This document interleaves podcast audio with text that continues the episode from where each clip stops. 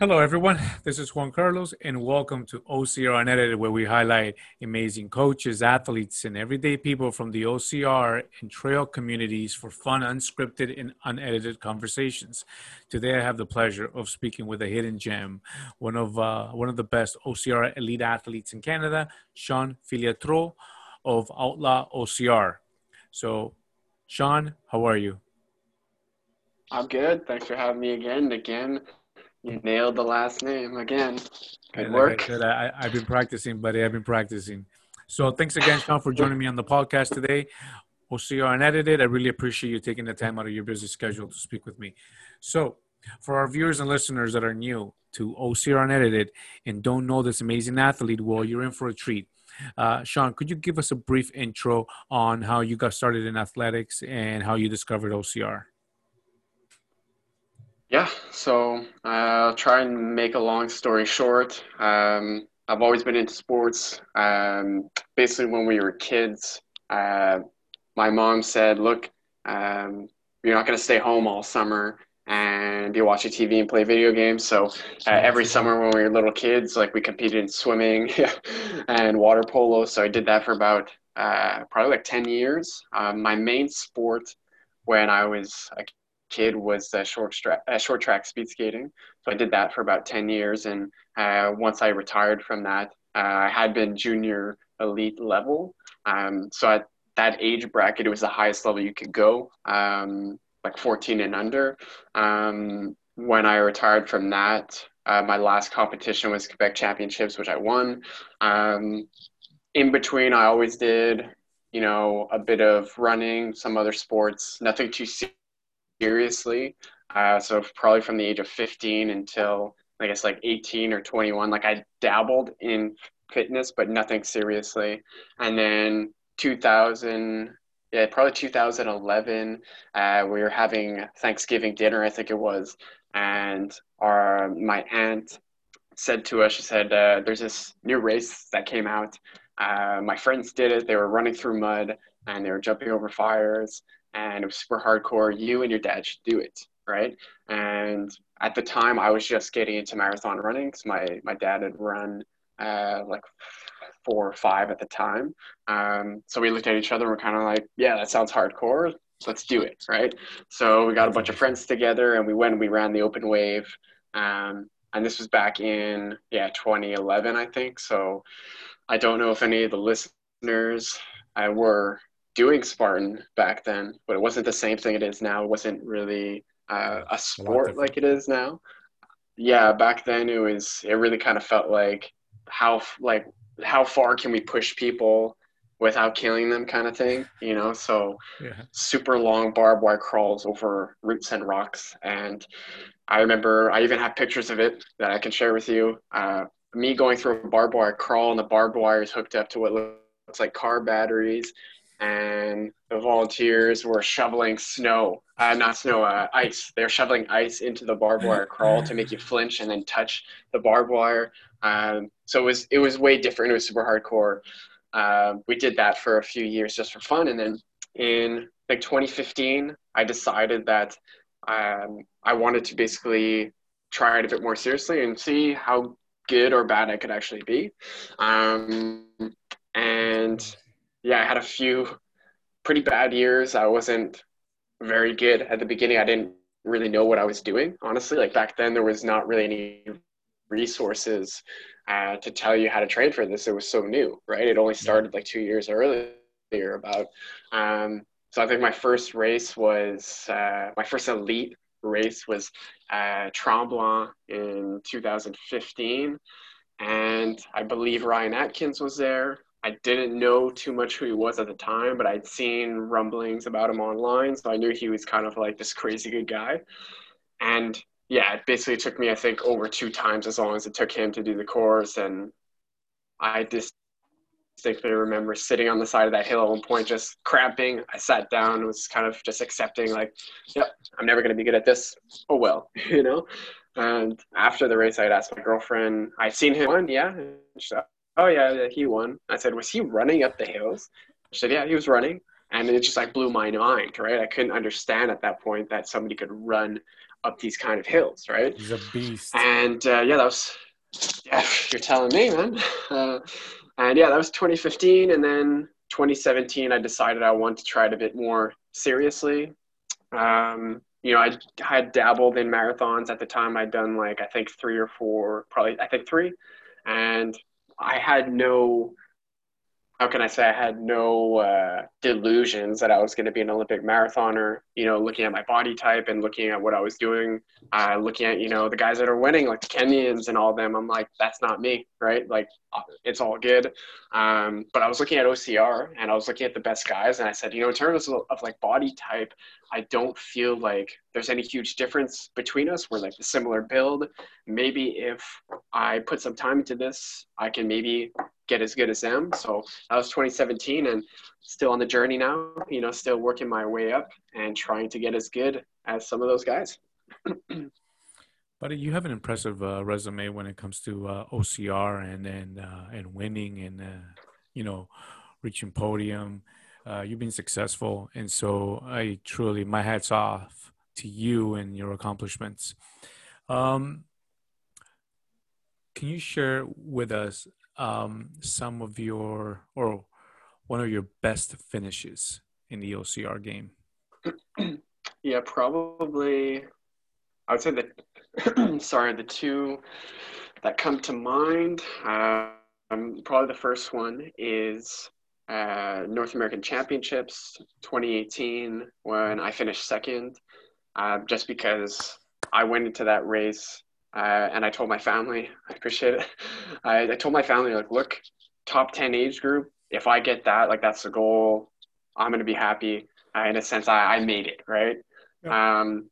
And I had my dad there, my girlfriend was there, and they were kind of giving me feedback throughout the race, where they thought I was positioned. And I had a good race. I went through the obstacles fine, had a good run, and when I finished, we had a feeling that I might be in like top 5 or 6. It was hard to tell just because I sent like 2 age groups out at once. So you have no idea who really you're racing against. And so I said, I think probably 5 or 6 based on what I counted. And yeah, it turned out I was second. So it blew our minds because that's not what we were expecting. So it kind of proved to me a bit that maybe I'm not as bad as I thought I was, and maybe there's a bit of hope, unlike I thought back in 2015, right? The second one that was a big moment for me, just a big learning experience, was when I finished third at Owl's Head, the Owl's Head Beast last year. Yeah. Now, again, for me, I put a star beside that just because, you know, there were guys who got DQ'd for accidentally going off course, and, you know, guys like Sam Hebert, he told me, he was one of the guys, he said, listen, man, it's part of the game. Congrats to you, you stayed the course, you knew the map, you earned it. So like, it meant a lot that he said that. But for me, like, I put a star beside that because I want to be able to one day beat these guys without that, you know, just I passed them, I was faster, and then I beat them. I definitely agree. I agree with you with that statement. I know if I'm going to go out and race at my best, I expect everybody to be there at their best, right? Yeah, I want to beat them when they're at their best, not when they're sick or not when they make a mistake and go off course, right? I want to just... I agree. And then Samuel A to B faster than you. Yeah, and Samuel Hebert is no joke. He is a machine, that guy. He is also one of Canada's top elite male OCR athletes. So kudos to him also. Yeah. So, my buddy, like, I mean, those are two great races. I mean, I love the world's North American Championships and the World Championships held by OCRWC. And your accomplishments, Marty. Once again, my hat's off, goes off to you. Appreciate it. Yeah, and you know what? And you mentioned Ryan Atkins. I remember when I first had my first deal with that gentleman, Ryan Atkins, who is a beast. Just, you know what, he is a champion. He is somebody that, I mean, he is an inspiration to a lot of us. Just an amazing Canadian athlete, and how he trains is just like no other. He's crazy. He's just crazy awesome. I remember when I first got into OCR and I did Battle Frog. It was the last Battle Frog to be heard of, because, you know, after that, which was back, I think, 2016, I think it was, or 15, is it went bankrupt, and that's it, shut down. But either way, yeah, I remember I saw this guy. It's like Ryan Atkins guy, just standing, you know, he's like walking in there to the starting line. It was like parting the Red Sea. That's how it was. So all these athletes just move out of the way, and he walks right in the middle there. La da da da. Yeah. Stands in the front of the line and just waiting for the bell to go so we can run. I was one or two people behind him, and I'm thinking I was weighing about close to 200 pounds, but I was a big guy. And for me, it was like, I can take on all these dudes. Ting ting. Everybody takes off, but this guy is gone. But never saw him again. On my first obstacle, I don't know if you ever done Battle Frog, and those obstacles then, they were no joke. So I remember I got to the first obstacle, buddy. Literally, I was like, I was weighing so much, I was carrying so much weight, and here I'm thinking, this guy, he can't be that fast. Oh, yes, he can. He is. I think when I got to the first obstacle, he just finished. So he's an amazing talent, there, and so are you. So, you know, with today's episode, I really wanted to, you and I, we thought it was a good thing that we touched on a couple of things that are important during, not so much COVID, but during this off season, for those that are new coming into OCR, and those that are in the OCR game wanting to get into the high competitive level within the age group or the elite. So we wanted to touch base on what to do during this block period, and how to prepare, what is an off season, what is an on season, when to decrease, when to increase your volume.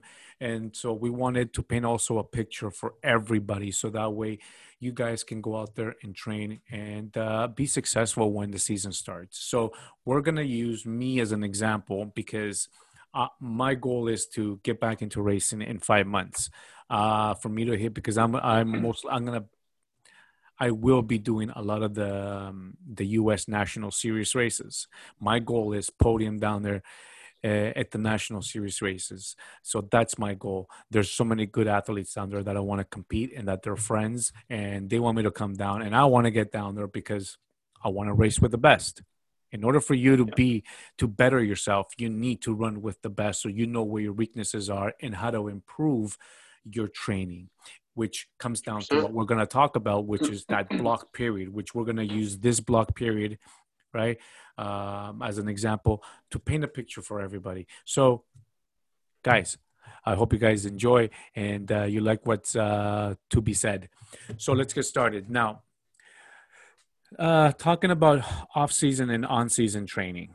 Okay, unfortunately, our OCR season has been canceled for this year, 2020. And if everything works out well, the season could start back up in 5 months. For me, 5 months, because my goal is, depending on how everything goes with COVID and all, hopefully I can get to Jacksonville and race. And if not, Arizona. But we'll see how it goes and how it plays out. But I'm looking at a block period from now to then of 5 months, give or take. So the question here is, Sean, I got a two-part question here. Is how do we train for this block period, and do we increase the volume of our training, or do we decrease the volume of our training during this block period? Okay, so it's a pretty big question that we're gonna have to break down into the smaller parts, right? Because we're talking about we have a period of 5 months, right, to train for this race. How we go into that depends on what we've been doing up until now, right? So you had mentioned the word off season, and I think we really quickly need to define what that means first, right? Of course. So there's no one true definition to off-season. Everyone has their own definition.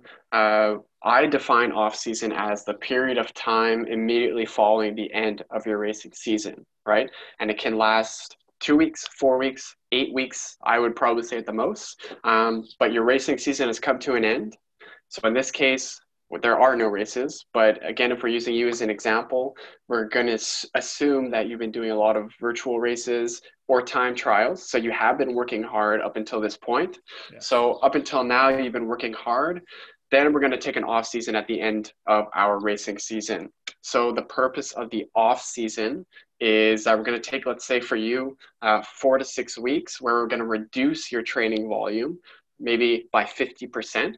And the reason we're doing that is because we want you to recover and then be able to take on more training load afterwards, right? So if we use, a cup as an example, all season, this cup is you, it's your body, right? And as you fill it up with water, that's training stimulus, right? Eventually, you're going to get to the top. So generally, by the end of your season, the cup is completely full of training stimulus. If you keep going for another 5 months without recovering properly and taking an off season, it's just going to overflow. You're not going to absorb anything else. So what we have to do, the purpose of this off season, empty out the cup. So then we can actually take in more water or stimulus, right? Gotcha. So first thing you're going to do, I would say, is at least 4 weeks, nice and easy. All the work you're going to do is more or less aerobic. So what I mean by that is anytime you're running, if you're paying attention to heart rate zones, you're going to stay in heart rate zone 3 and below. So 3 and 2, even 2 is probably even better, less stressful. So what would you say is 2 or 3? What would you say that is? At 140 and under?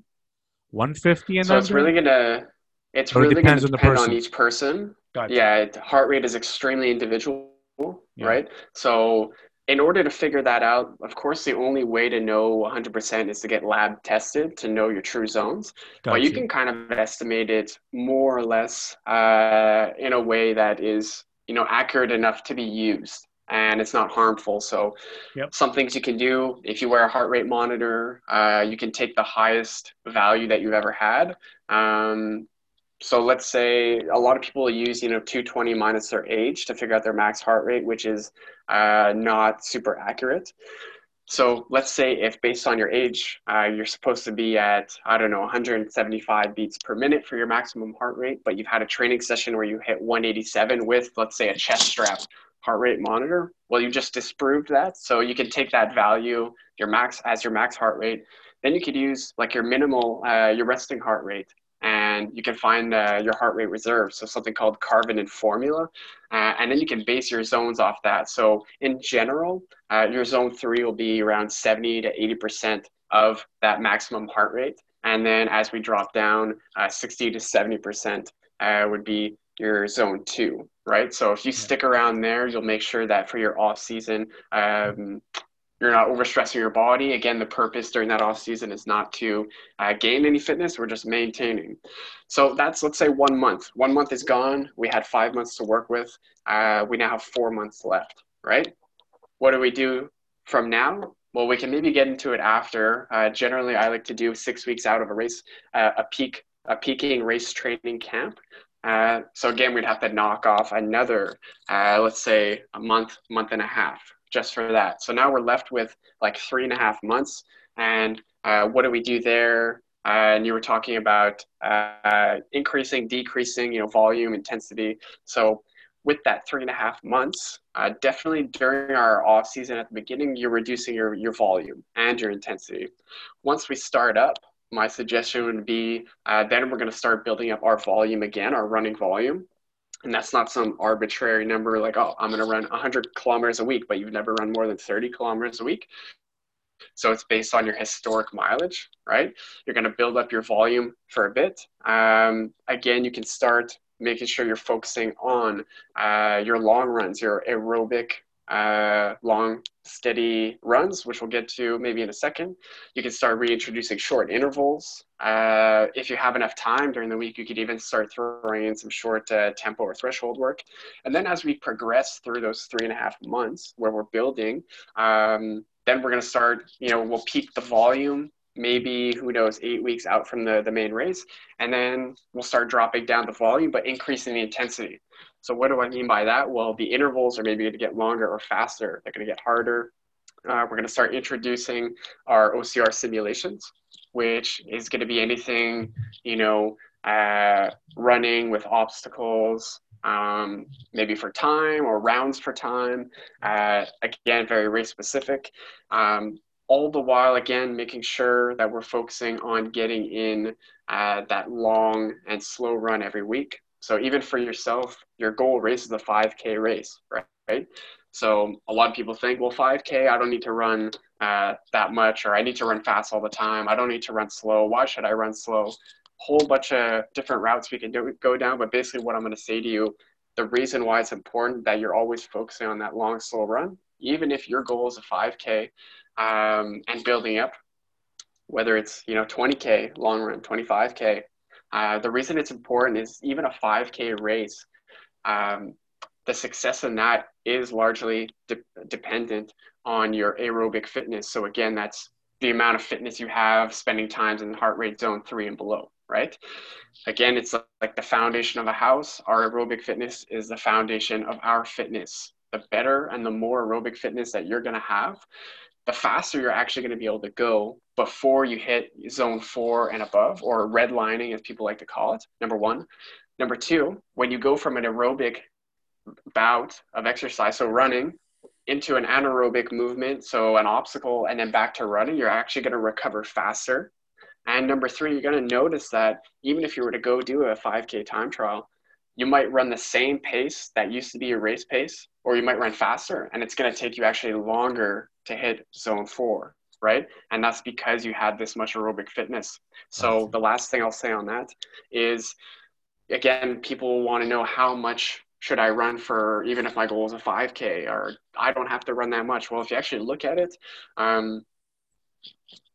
even yeah, we're using professionals as an example, but again, they'll run, you know, 20 kilometers and upwards. And I'll even tell you personally, my goal this year has been working on the 5K distance.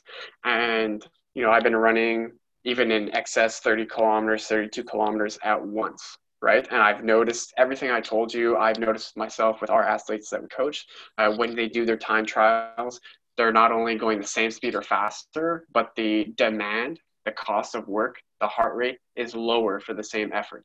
Got you. Yeah. Which is what I'm also trying to accomplish. For example, I have, I'm doing another 30 to 32K trail run this Wednesday. So of course I want to take a few days before I do it. Two, I break it in. I break that trail run in two, and I do 2 loops of 16, 15, 16, depending on, and I try to maintain a pace that is an easy pace. And like you said, a conversation type of pace, for some people that may be a little faster, because of all the years of running, my pace is a little faster, but I try to maintain a slow pace because the goal here for me is not to run too fast, because like you said, I want to be able to maintain that low heart rate level, the cardiovascular work on that, and then work on consistency when it comes to, long, whether it be a short distance type of race to a long distance type of race, right? So that's my goal here. So I'll be doing a total of 30. And if we can, touch on that real quick, the biggest thing that I have to work on with athletes when they come to us is everyone wants to run fast, and when we look at their training data, they're running fast all the time with no direction. Right? And we completely undo that and have to retrain them, right? So in terms of the long run, as a VDOT coach, running coach, I do base a lot of what I do with athletes on the Jack Daniels VDOT tables. That's not the only thing I use, but it's one of the tools I use. And often, when we look at people's long run paces, they're running way too fast, right? And what's way too fast? Generally, if we go by the VDOT tables, If you're going anywhere within a minute to a minute and a half of your 5K pace, generally the purpose of your workout is no longer aerobic, right? So what I would urge people to do is, number one, if you don't know your 5K pace, go test it, time trial it. You take your 5K pace, and generally, if you're, like I said, if you're working within a minute of that, so I'll give you just a hypothetical number. Let's say someone's 5K pace, their race pace is 5 minutes per kilometer. If you're doing a long run, that's the purpose of that. It's supposed to be easy, aerobic, conversational, like we're talking about. Yeah. And you're running at 5:30 per kilometer, way too fast. You've completely undone the purpose of the workout, okay? There's times that we will want to go faster in a long run, but if that's not the purpose, slow it down, right? Even myself, generally I'm within a minute 15, a minute and a half slower on the long run. So if there's anything I can say to people, slow it down, look at your numbers. Now the long run is generally not the time to be pushing that hard. Yeah, exactly. Just to also clarify on something for everybody regarding on-season training. So you mentioned that, okay, so in the last 3 months, before I start my season in Jacksonville, right? And using that as an example to paint a picture for everybody. When would you say during those 3 months would be an on-season?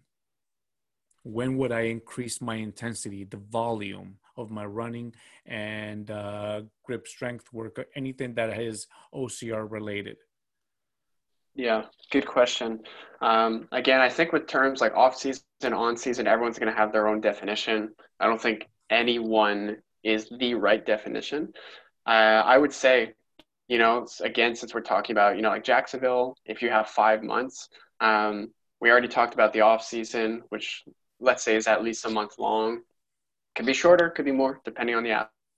Athlete. In your case, let's say it's a month long. After that, I would say more or less immediately you're starting to build up your volume, right? What you need to be careful of is you're not increasing your volume dramatically at once and also increasing the intensity at once, right? The important thing in anything fitness related is that we introduce one stressor at a time, or else the body just can't adapt and it will break down, right? So I would say at first, the important thing would be to increase your volume, of course, safely and gradually to begin with. So right after your off season ends, start building up the volume again. Whatever that might be, it depends on each person, right? So maybe for you, you want to try and peak up at 80 kilometers a week or 100, I don't know. And then once we start getting closer to the race, so I would think maybe like 8 weeks out kind of thing, we're going to start actually cutting down the volume, but increasing the intensity, right? So it's kind of like this scale, right? You want to avoid having too much of everything all at once. Exactly. It's very hard to have high volume, high intensity at once, right?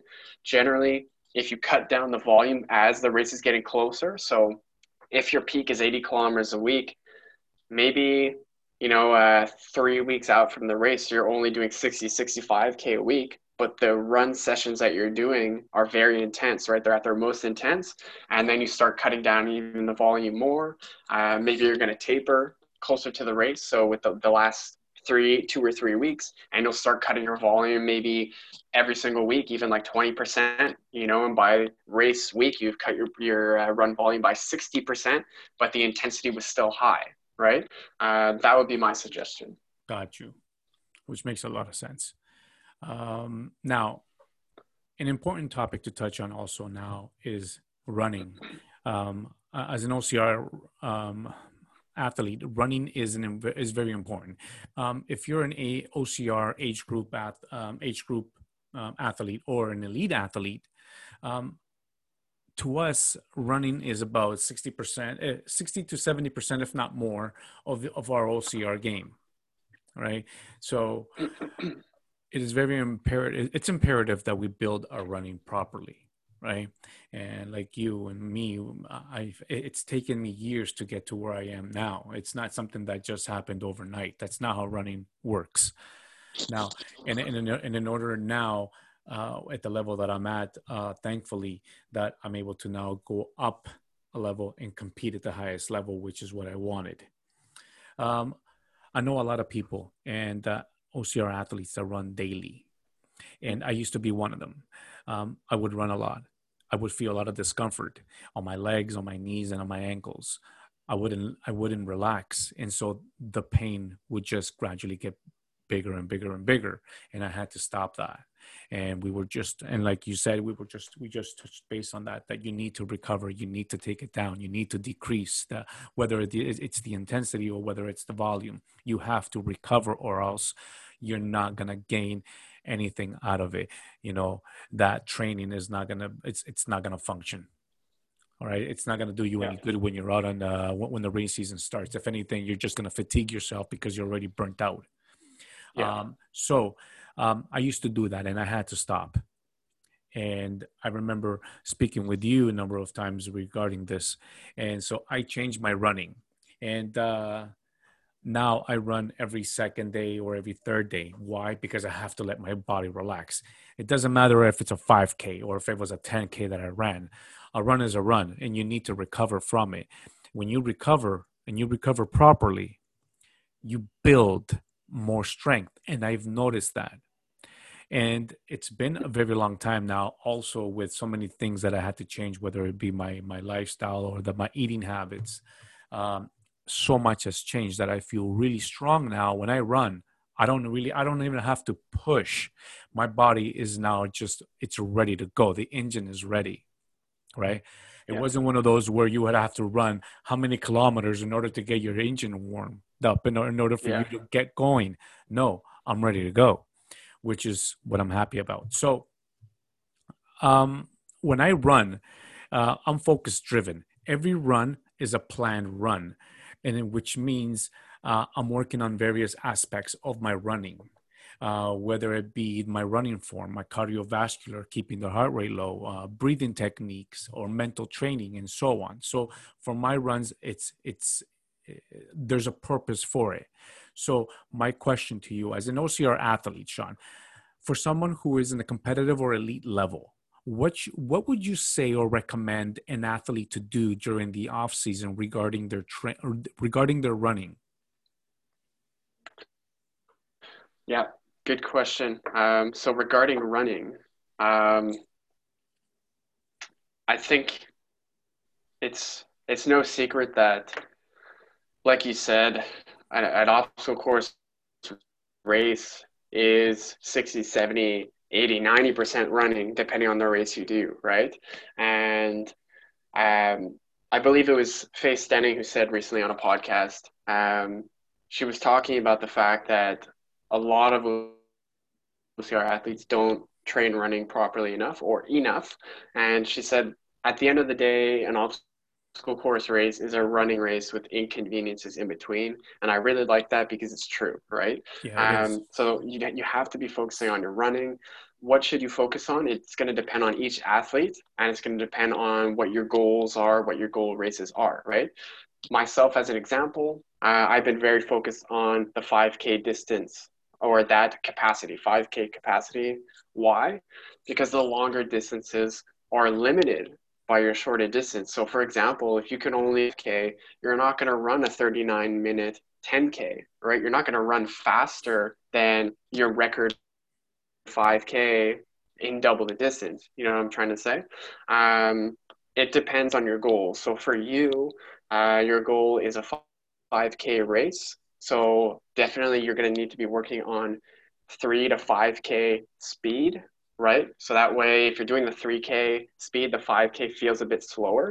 So whether that's really short intervals or you're working up even to 1 kilometer intervals, you're going to want to have your threshold or tempo in there. So maybe you're working a bit slower than 5K. So maybe 8, 10K speed.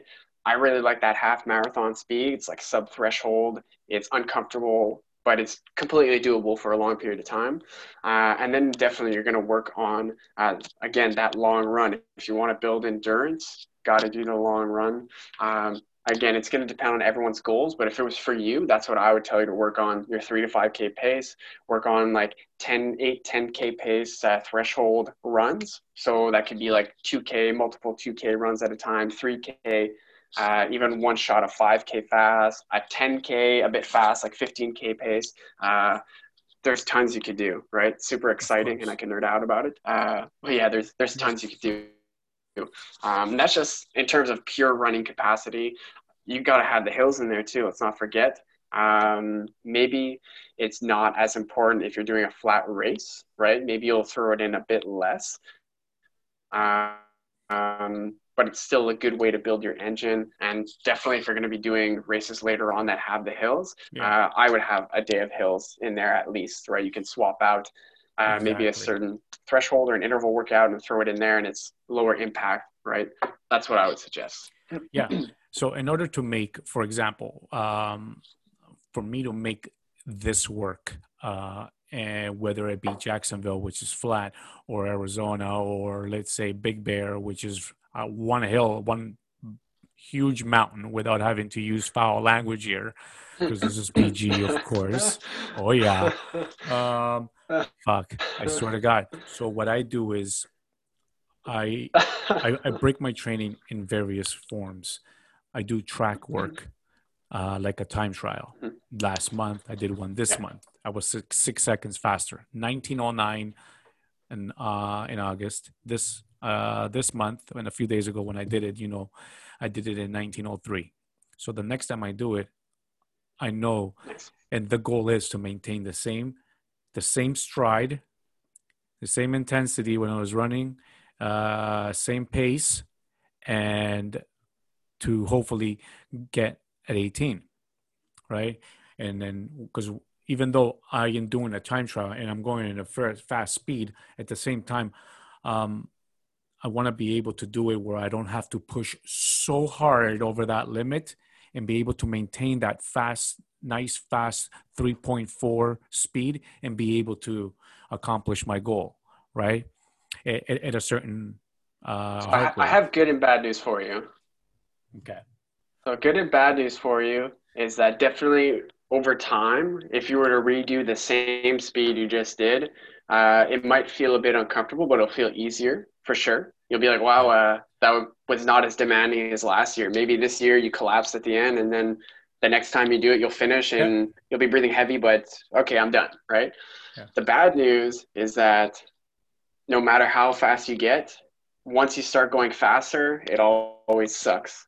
Right? Oh, it does. A PR, a personal best, it's always going to hurt. Yeah, I'm not the one thing, I don't want to get this confused. It's not easy, okay? It is not easy. This is not a piece of cake. I mean, you have to put that hard work in. In order for you to come out on top and be successful, you have to put the hard work in. When it comes to running, there is no shortcut. Running is unforgiving. Yeah. It is one of those sports. You get out of it what you put in. That's right. Exactly. What you put in is what you're going to get out of it. So if you're going to cheat yourself, you are not going to be successful. Simple. Yeah. What I also do is I do short circuits in that track, right?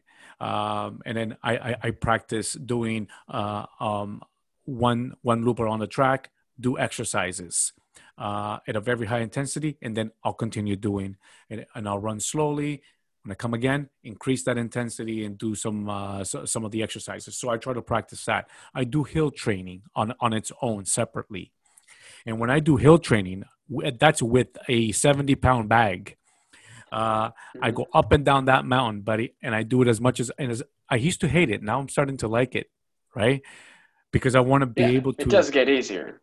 Yeah, that's right. So, but then I also do my trail running, like these 30K. And this 30K, you got everything rough terrain, some hard hills, and you got some flat, you got some gravel. So you get everything. So I get to train on that. And then I take those results and I take that information, that data. And then that's how I also figure out where my weaknesses are, and then try to figure out a plan on how to better myself at this. And but I mean, everything's a learning curve. Every day is something new. I mean, this is not something you're gonna master. In order for you to get better, you need to throw yourself into uncomfortable situations, because when it comes to racing and OCR, there's no there is no comfort level there. When you're running and you're racing, it's not going to be a piece of cake. there's going to be some discomfort. So you need to get ready for that. Uh-oh, did you freeze on me? Oh, it's good. It's good. I think we're back. Ah, you're back. Okay. I hope I don't have to repeat anything I just said. I hope you did hear me. Here. We're good, yeah. Okay. I think it's good that what you were saying that, yeah, I think it's good what you were saying was that you recognize now that when you race, it's going to hurt, right? And that's something I didn't learn for a few years, right? And then once you learn that it's always going to hurt and you accept it, then you start getting better results, right? But maybe there's other people that were like I was when I first started. I thought when it started to hurt, that meant I was out of shape, right? And like, oh, I need to pull back. I'm hiking. I need to hike too. Now forget it. It's always going to hurt, right? It's supposed to. You're running up a mountain, right? At the end of the day. If it was easy, everybody'd be doing it and everybody'd be a champion. But that's not how it works. Yeah. And that's not reality. Exactly. No. Oh my God. So what about physical struggles on a race course? I mean, have you had any bad injuries or any physical struggles that you were dealing with, and how did you overcome them? Well, I'm pretty notorious for rolling ankles. It's pretty bad. Usually about at least once a season, I'll roll an ankle. And like, that's my fault because up till maybe now, you know, I wasn't doing enough strengthening for the ankles. And I had a bad one last year. The first race, I did Mud Hero with some buddies, and literally within the first 400 meters, I don't know if I stepped on a rock or something, my ankle just shot out. And like a genius, I ran the whole race, right? And I swear to you, though, the next day I was convinced I broke my foot, right? And I thought the whole season was done, right? And thankfully it wasn't. But yeah, like rolled ankles are the worst. Last year I also had, when I did the Owl's Head race, I tell people I basically ran that on one knee, right? Because I more or less had some form of runner's knee last year. So a lot of pain around the patella, right? The kneecap. And it got bad enough that I basically couldn't run for a month. Yeah. Even walking, right? Like I could barely walk and keep up with somebody at a regular pace. I had to like almost drag my leg, like at a, you know, like a pirate stump leg or something, you know, like a peg leg. Yeah. And when I, you know, I was working with a physiotherapist, and before Owl's Head, I said, listen, like there's no risk of long-term damage based on like the findings that I have. Yeah. Just go for it. It's going to suck. So I did that race, and it was like, can you imagine this, doing Owl's Head, and I was praying for another uphill, right? Because that was the only time I had no pain, right? Yeah. Every downhill was like somebody was jabbing a knife into my knee, right? A lot of these things, it can come down to, you know, improper like recovery or mobility or strengthening. So, you know, again, like, not working enough on the ankle strengthening. The knee issue is more or less because at the time I was working for this company, and I would rush through my post workout recovery, and just everything was super tight around the knee. So I had to, it made me learn I have to spend more time like loosening things up. It's important as well. You know, it's not just the workout. Before and after is important as well. Hey buddy, I agree with you. And once again, when you roll your ankle, it's no fucking joke. I swear to God, how many times I don't wish that on anyone, man. How many times have I rolled my ankle? And you know what? I just gotta go. I gotta run.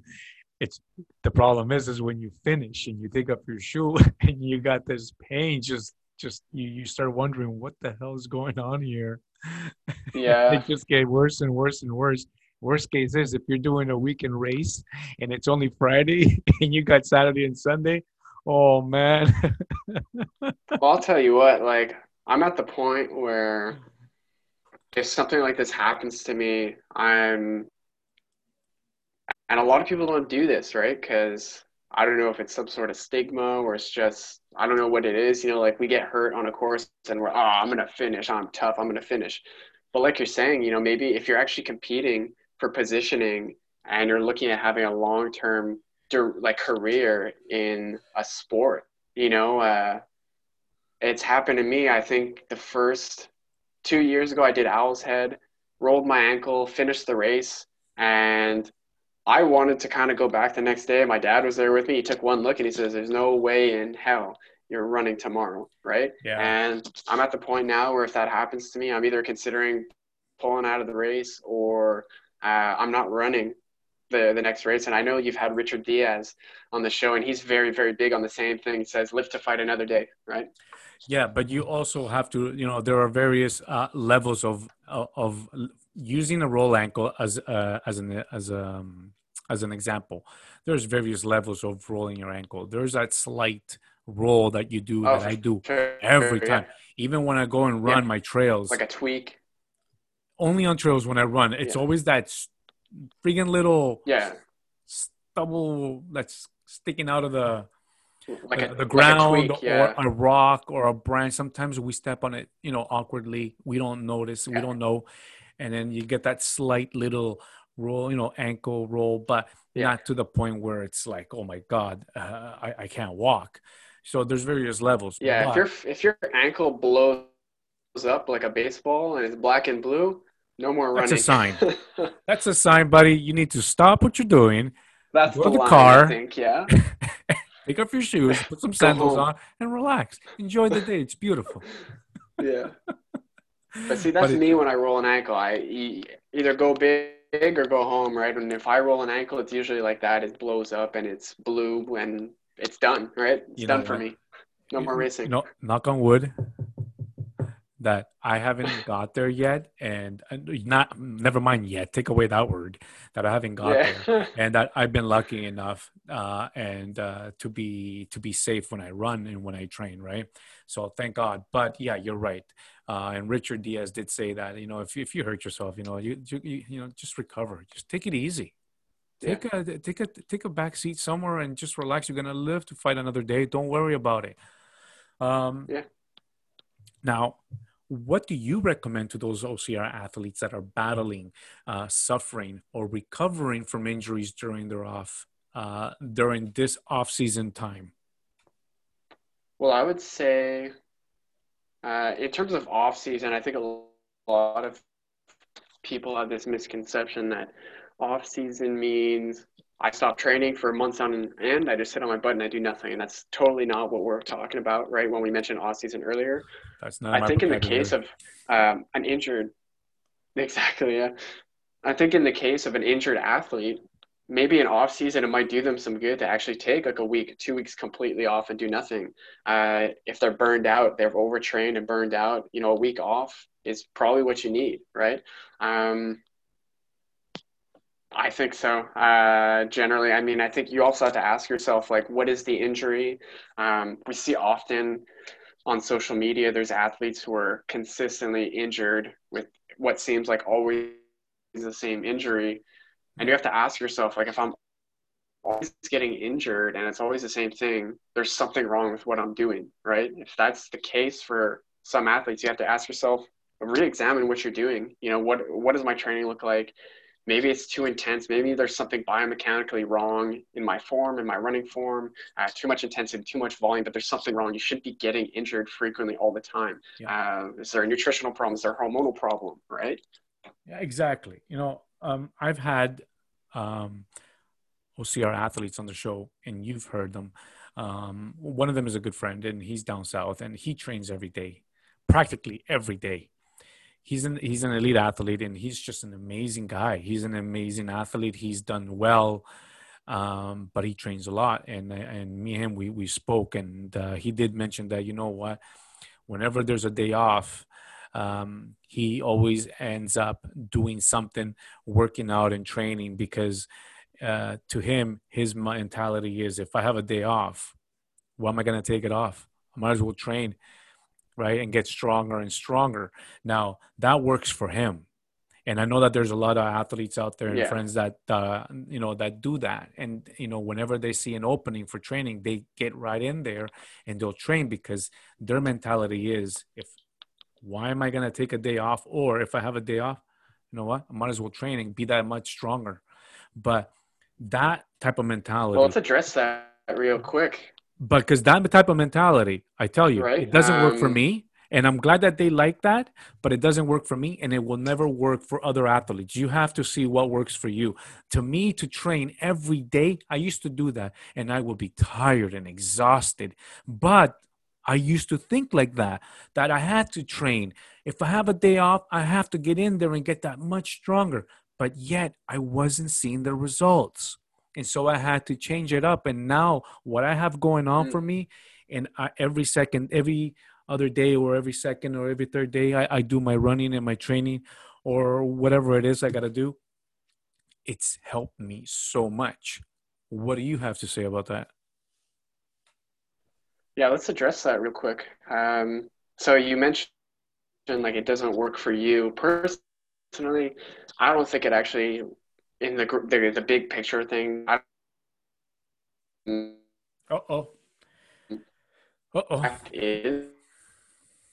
You're freezing on me.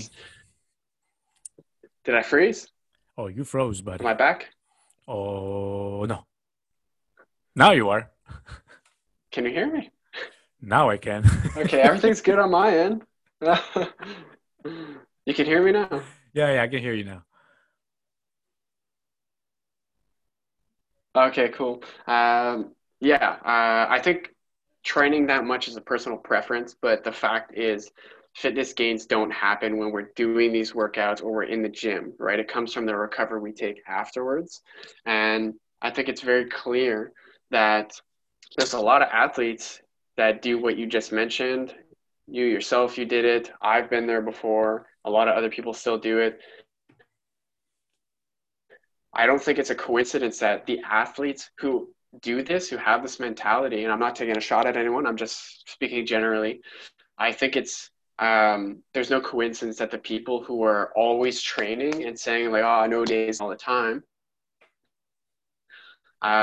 there's a reason that they're not finishing as well as the people who are taking those off days. You know, if you look at the best in the world, Lindsey Webster has said it, you know, Ryan Atkins, all these guys, and there's a reason why they're the ones who are winning. And you're froze again.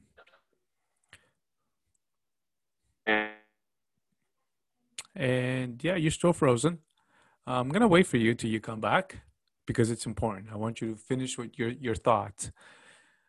If you can hear me, buddy, I need you to restart. I'll just wait till you come back. Can you hear me? I can. Yeah, I can hear you, but you're frozen. Let's just wait till you come back. Okay. Everything's good on my end. So you were saying that Lindsey Webster and Ryan Atkins and all these big athletes, you know, they're champions and they've won these championships because they believe in taking time to rest. So that's where you can continue from there. And again, you froze on me. It's okay, people. For everybody watching, that's not how he looks. He's just frozen. So we got some technical difficulties here with our connection. And so I know if I give him a few seconds, he'll be right back. There he is. So there's two of yous. Yeah. Okay, one second. No worries, buddy. We're changing platforms here. Oh, what? Now he's using his cell phone, everybody. Oh, buddy, that was quick. That was good. You know what? I need to request that from every person that comes here on now. Hey, listen, when you come here, make sure you have your cell phone ready just in the case. That is awesome. Yeah, so what I was saying was that these people are as accomplished as they are because they understand that it's not a belief that, oh, I don't think I need recovery or it's not true. Like they understand that's the science of it, right? It's just what it is. It's hard science. You cannot be going 100% every single day, right? And I would even question, you know, when I hear people saying that they go hard every day, no days off, well, then I question, what is actually the quality of your sessions? How hard are you actually going? Because personally, me, and I think you too, when you're actually going hard, you need those off days, right? Because you're going so hard on the quality day. Me, like I usually take 1 or 2 days completely off, and maybe I'll, like today I jumped on the bike a bit, nice and easy, burn some calories, but low impact, right? I need that when I'm coming out of the weekend, like I'm toast. I had a quality session on Sunday. I had a long run Saturday, had a quality, a long run on Sunday. By the time Monday rolls around, I don't want to know anything about running or working out, man. Exactly, buddy. And that didn't used to be the case, you know, for me. I used to wake up always tired. You sleep 9.5 hours, 10 hours, you're tired. You go to work out and it's like you're asleep the whole time. And, you know, you feel like those easy paces are so hard to hit, and your heart rate is skyrocketing, and you're at work and you're falling asleep by lunch. Like, there's a problem, right? What you're doing is not working, no matter how hardcore you think you are, right? It's not the way it works. So I have to agree with you there, buddy. You hit it on the nose with that one. So there's people that are not going to like to hear that, but listen, that's the hard truth. Maybe you're going to get away with going hard like that for a year, but long-term, I'm thinking long-term, I want to be running, competing. I want to be competing, you know, when I'm 40 years old, you know, like Jesse Bruce, I think he just turned 39, right? He's got quite a few years on me. I want to be as good as he is when I'm his age, right? And he said it on your podcast. You asked the question I had. You asked him, you said, what is his advice for longevity? And he said, listen, you got to take those off days, take those cross training days. If you have injuries, take care of it. You can't go hard all the time. So it's coming from the man himself, right? I love Jesse, and no, he's right. And you've said it yourself, and it's something that I've had to learn, and I got to do. And it is what it is, right? You got to take that time off to let your body relax. You cannot be going, you cannot. Yeah. And your mind has to, it's not so much the physical aspect. It's also the mental. You got to let your mind relax from it. Well, let me ask you this. When you did your time trial, the second one, mentally, how did you feel after? I was exhausted. Like right? It's tiring to focus on one task for whatever, 19, 20 minutes. Half an hour, an hour, it's draining, man. You need to mind recover. I mean, I'm running at 3.3, 3.4 pace. I got the wind against me, and I'm pushing, and the intensity. And for that intensity, those 19 minutes was... It wasn't a piece of cake. It was hard, and there's a reason why it's a time trial. And I'm not going to stop halfway just because it's so hard. Oh my God, I'm going to take a breather, Herbie, and then continue. No, that's not how it works. So no, you're right. When I finished, you know, the last thing I want to do is go back out and run or go do another training session of whatever it may be, whether it be hills or grip. No, I'm going to take some time off and relax. I got to let my body relax. I just traumatized it 19 minutes. Yeah, so it's like when people are going to do that 5 times a week for years at a time, not going to happen, man. No. So I've been there. I'm telling you, it's not going to happen. You know, that's why I'm passionate about it, because I've been there, right? And I know that doesn't work.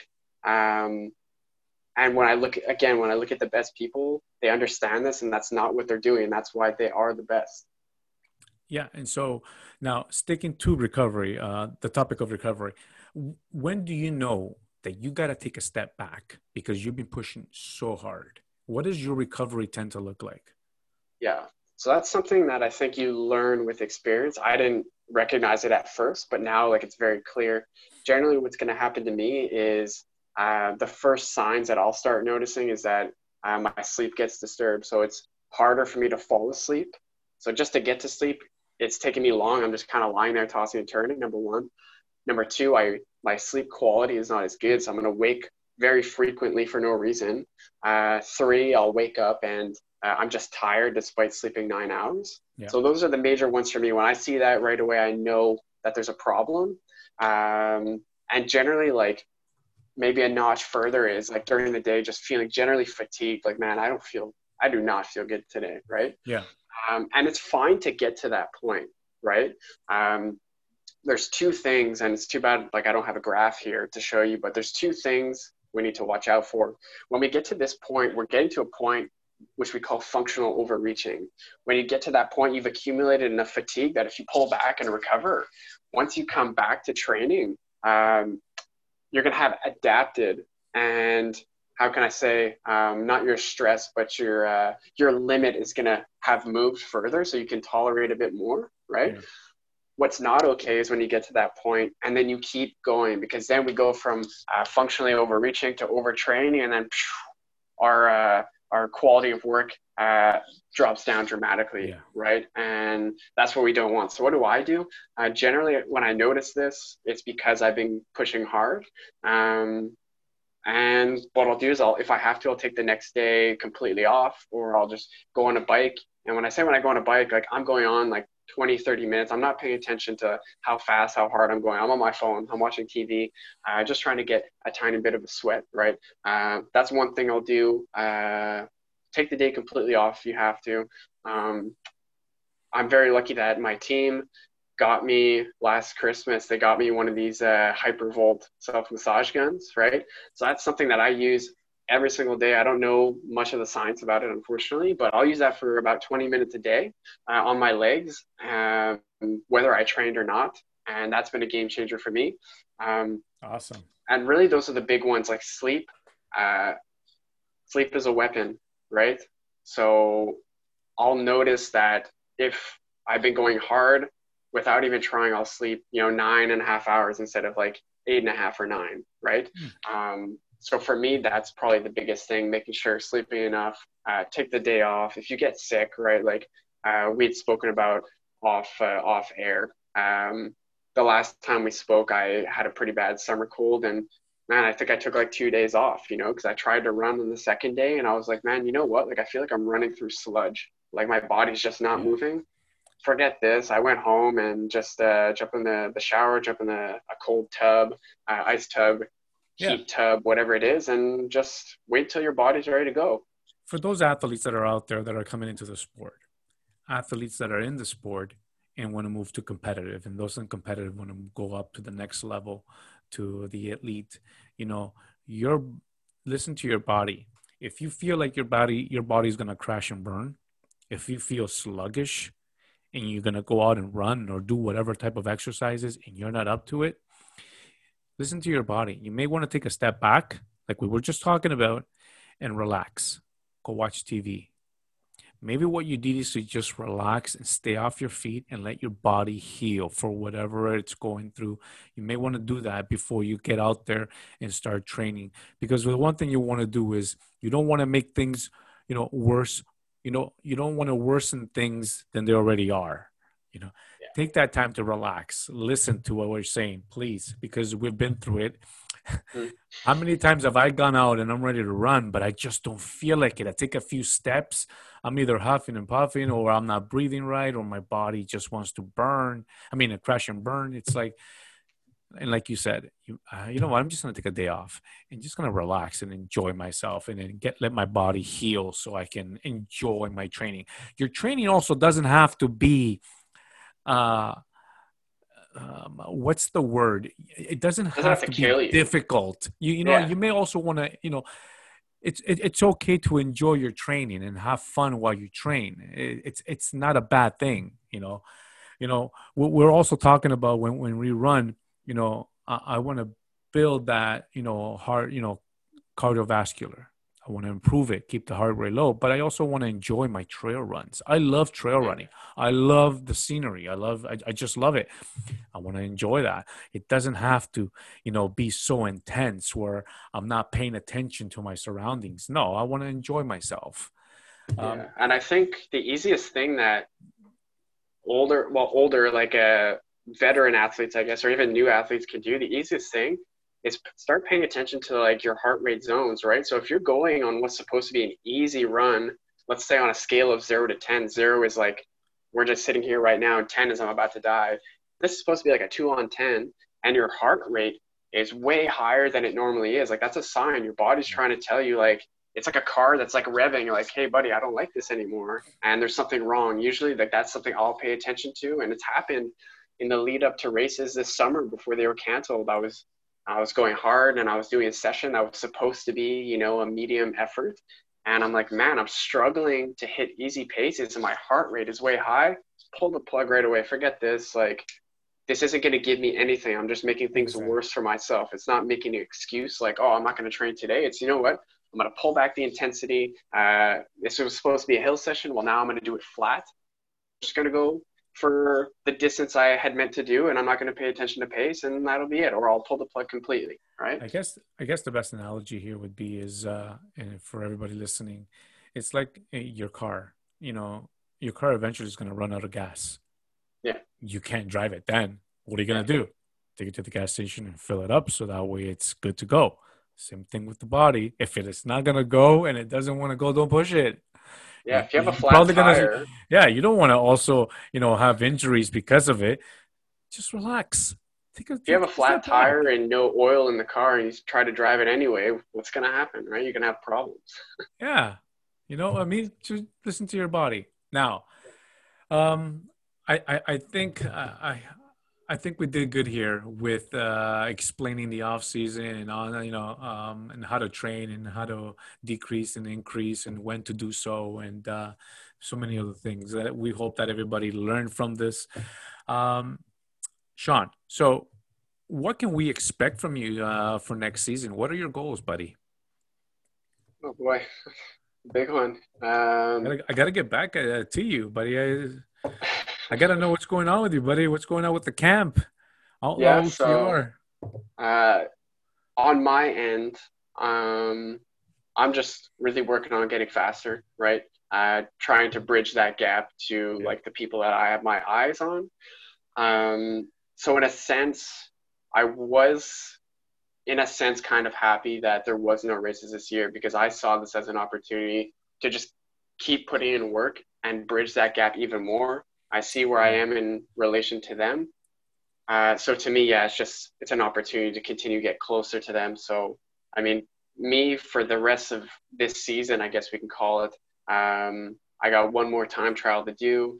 I am going to redo, Obstacle Sports Canada had done the virtual showdown back in June with like the 5 pro guys. I think you were there with Jesse. I did do that on my own, and parts of it went really well, but I was not super happy with my finish time because, well, basically it exposed a lot of weaknesses that I have.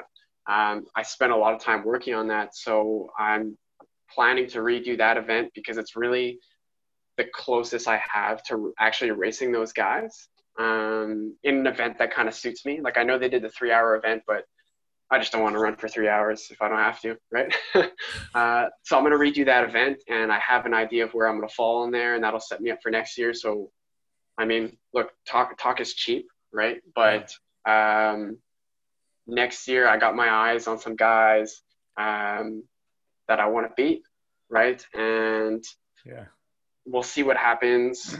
I mean, I don't know. Like, I was supposed to do the Mountain Series this year in the U.S. Obviously, that didn't happen. Next year, buddy. Yeah, I guess. I'm not necessarily ready to do the elite U.S. National Series yet, because I want to hit certain milestones before I go over there, right? I don't want to go over there and finish 50th, right? I want to go over there and finish well. You know, like Sam Hebert went over and finished 13th. Like, obviously, that's the goal. You want to finish as well as he did. So I do have some milestones to hit, so we'll see what happens. But like I said, I got one time trial left this year, coming up in a few weeks. And what's your goal the goal there is I want to try. I want to do the 5 in 16:59. I did do a time trial a few weeks. When was that? In August. And I did do a PR, but like I made some rookie mistakes, right? Like, so I did the, just a public service announcement to anyone who does time trials on track, because I'm still learning, right? Because I didn't do a lot of track. You got to be careful with the GPS watch on a track. It's not always accurate because like you're just turning around so much in a circle. My issue in that time trial, I paid too much attention to the watch, and often the watch will show you going significantly faster than you actually are. So you got to use lap time. So your splits for every 400 meters. So I thought I was running the first K in about 3:28, and it turns out I was at, I think, something like 3:37. I was like, whoa, right? And then the time trial, like every second counts. So I spent the rest of the race trying to catch up. So yeah. I know my goal, my goal had been like that time 16:59 to 17:15. And I ended in the 17:25. So the goal is 16:59. If I can hit that this year, then I know where that leaves me to stand for next year. And then maybe next April time trial again. And wow. I know where the other top guys are. And I mean, again, anyone who's listening to this, of course, you know, like the fastest runner doesn't always win, right? But what I'm trying to do, I really believe in comparing engines. So, you know, if you have like a Jesse Bruce who runs a 16-minute flat, let's say, and I were to run, you know, like a 17:30, well, I got some work to do to catch up to him, right? I'm not going to beat him with the capacity to only do a 17.5, right? Yeah. So yeah, no, I get you. For me to catch up to and do and finish at a 16:59 or 17 is gonna, I need more work. But what I am able to reach, and those reachable goals for me, is I need to get back to the 18. And what you have to do, like you have to break it down into chunks, right? Like it's easy to look at somebody, maybe you to me, and me to look at somebody like Jesse Bruce, and think like, oh, I need to run that fast, right? But it doesn't work that way, right? You have to work in steps, right? Because I'm not going to drop from a 17:25 to a 16 flat in a month, right? Yeah. This stuff takes time. So it does. I would say the same thing for you and anyone else, break it into chunks, right? So let's say you ran at like a 19-minute, okay, my next goal is 18:45. My next goal is 18:30. My next goal is 18:15. So that way you're not disappointed. Like, oh, I didn't take off a minute and a half, right? No, I finished at 19:03. This one that I did, the second one. So the next one is going to be 18:59. There you go. If you do 18:59, like... that's it, buddy. That's a reachable goal. Not 18.59. If I can get better than that, that's great. Yeah, maybe you go faster, right? But we have to be careful with comparing ourselves to others. We have to do it positively all the time, because often people will look at somebody that's faster and think, oh, wow, I'm so slow, right? But I don't do that. I look at somebody who's faster and I say like, oh, wow, I'm actually this close. And you can break it down. Like if you were to break down like your time versus like somebody that you're going to compete against who's maybe faster, like you've mentioned some like off air to me before. If you were to break down your 5K race paces, it's a difference of seconds per kilometer, right? And when you break it down that way, you're like, wow, I'm actually not that far off. I'm only like maybe 5 seconds per K off. Well, I can make that up in a year, right? Yeah. No, I agree with you. And I also agree that the fastest runners don't make for the best OCR racers, and they don't, they don't always finish first. But there are some elite athletes out there that are fast, and they do finish fast because, one, they got a good program going on for them that helps them. And that's why they're able to achieve those goals. So, slowly but surely, you can't expect things to happen overnight. That's for sure. Yeah. And like some things we've seen, right, is that, like you said, it's not always the fastest that wins, but when we look at who is winning, generally they just happen to be very fast runners, right? Like you can get away with maybe not being as good on obstacles. Like look at Ryan Woods when he first came into the game, like he was failing a lot of obstacles and still finishing well just because he was such a fast runner. And then he picked up his obstacle game, and now the guy was a North American champion, right? So yeah, exactly. If people are looking to find out more about you, Sean, and your camp, Outlaw OCR, where can they go? Yeah, you can find us on Instagram, Facebook, our website. Just type in Outlaw OCR. For those that don't know us, what we do is we provide personalized running and obstacle course race training to athletes. So we have weekend warriors who they only care about bettering themselves. They don't care about competing at all. And we have athletes who are elite or age group podium finishers. We even had, like you had them on your show. We had Catherine Clark, who is an aspiring age group world champion. So we have all ranges of people.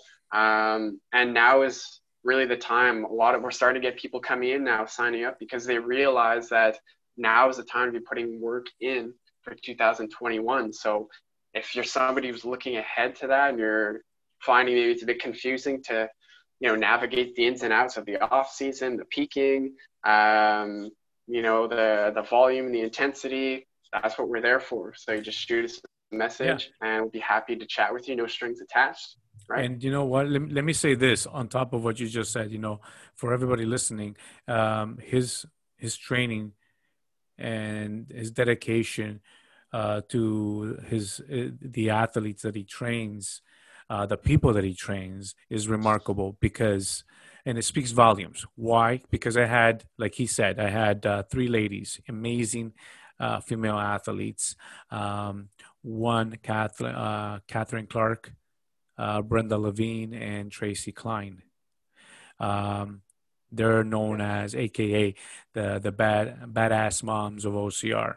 Amazing athletes. Each one of them has a unique story. Each one of them is a unique athlete. And the way you as a coach are able to train them and prepare their training according to their fitness levels and is just, it speaks volumes, and it's incredible what you have done and what you can do. And to anybody that wants to learn about Outlaw OCR Camp, contact them, you know, find out and join.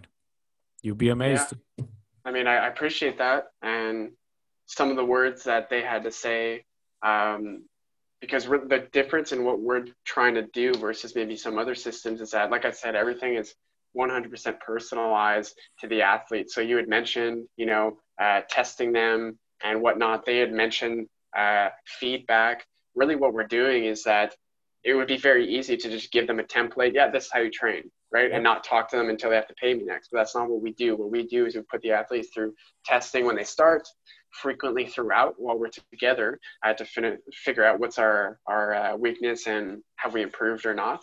Yeah. And we're speaking every week, right? I'm looking through their data. They have Strava, they have Garmin. Like, we're going through that together to see if they're responding to the workouts or not. When they have races, which I know there's not right now, but when they have races, I'm doing the homework for them and I'm putting together a plan that's going to get them prepared for that venue. So if, let's say somebody that's doing Jacksonville, right? Well, I'm going to take a look at the terrain profile, the finishing times, and we're going to put together a training plan that mimics that. So when you show up, it feels like you've already been there, basically. So that's what we're doing. That's a bit different, I think. You know what? And that's incredible that you can do that research for them and then be able to create a plan in order for them to follow and be able to be successful and reach that goal, whatever goal that is. So, and like I said before, your training and it just, your camp speaks volumes, and having those three ladies and then having them accomplish what they did and speak so highly of you, and not just so much them, but everybody that's that is in that camp and those that know you and surround you. Buddy, you're just an amazing athlete, an amazing coach, an amazing person, and that's the reason why I do this, because people need to know the type of athlete and coaches and just athlete that we have here in Canada. Man, you got to stop talking. My head's going to get too big to get out of the door. I'm going to be stuck in this room now. Big too nice. But you know what? It is the truth. It is. And so for those that want to reach out, please do. Brother, I think we've come to that time. So you know what? Once again, it's been a pleasure, buddy, to have you on again. It truly has been a pleasure to speak with you. I learned a lot when I first had you, which was the beginning of, like, what is it? I think episode 4. You were there for the beginning of this when it started. And now I have you here for the 40th I believe this is going to be the 40th or 41st episode. And to have you on again, buddy, it's an honor. It's a pleasure to have you and to shine a spotlight on you as an athlete and you as a coach and your camp, Outlaw OCR. You know, I've learned a lot and I'm truly inspired by you, buddy. I wish you the very best in your training, and then hopefully that we will see you out there soon racing, man. I can't wait till we get back to racing so I can cheer for you and see the damage you're going to do. Well, I'm telling you, buddy. I truly can't wait for that day, buddy, to have you to get out there and just cheer you on, buddy, because I know that you're going to do a lot. For all the listeners, thank you for listening and watching this. I hope you guys learned as much as I have.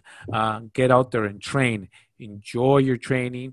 Any questions, drop me any questions, comments, or reach out to Sean, and he'll be more than glad to answer any of your questions. Guys, enjoy the rest of your day. Sean, once again, buddy, thank you so much, everybody. Thanks for having me. Yeah. As long as you're not bored by me and your listeners aren't bored, I'll come back anytime. Bored. Oh, my God, buddy. All right, boys. Everybody, take care.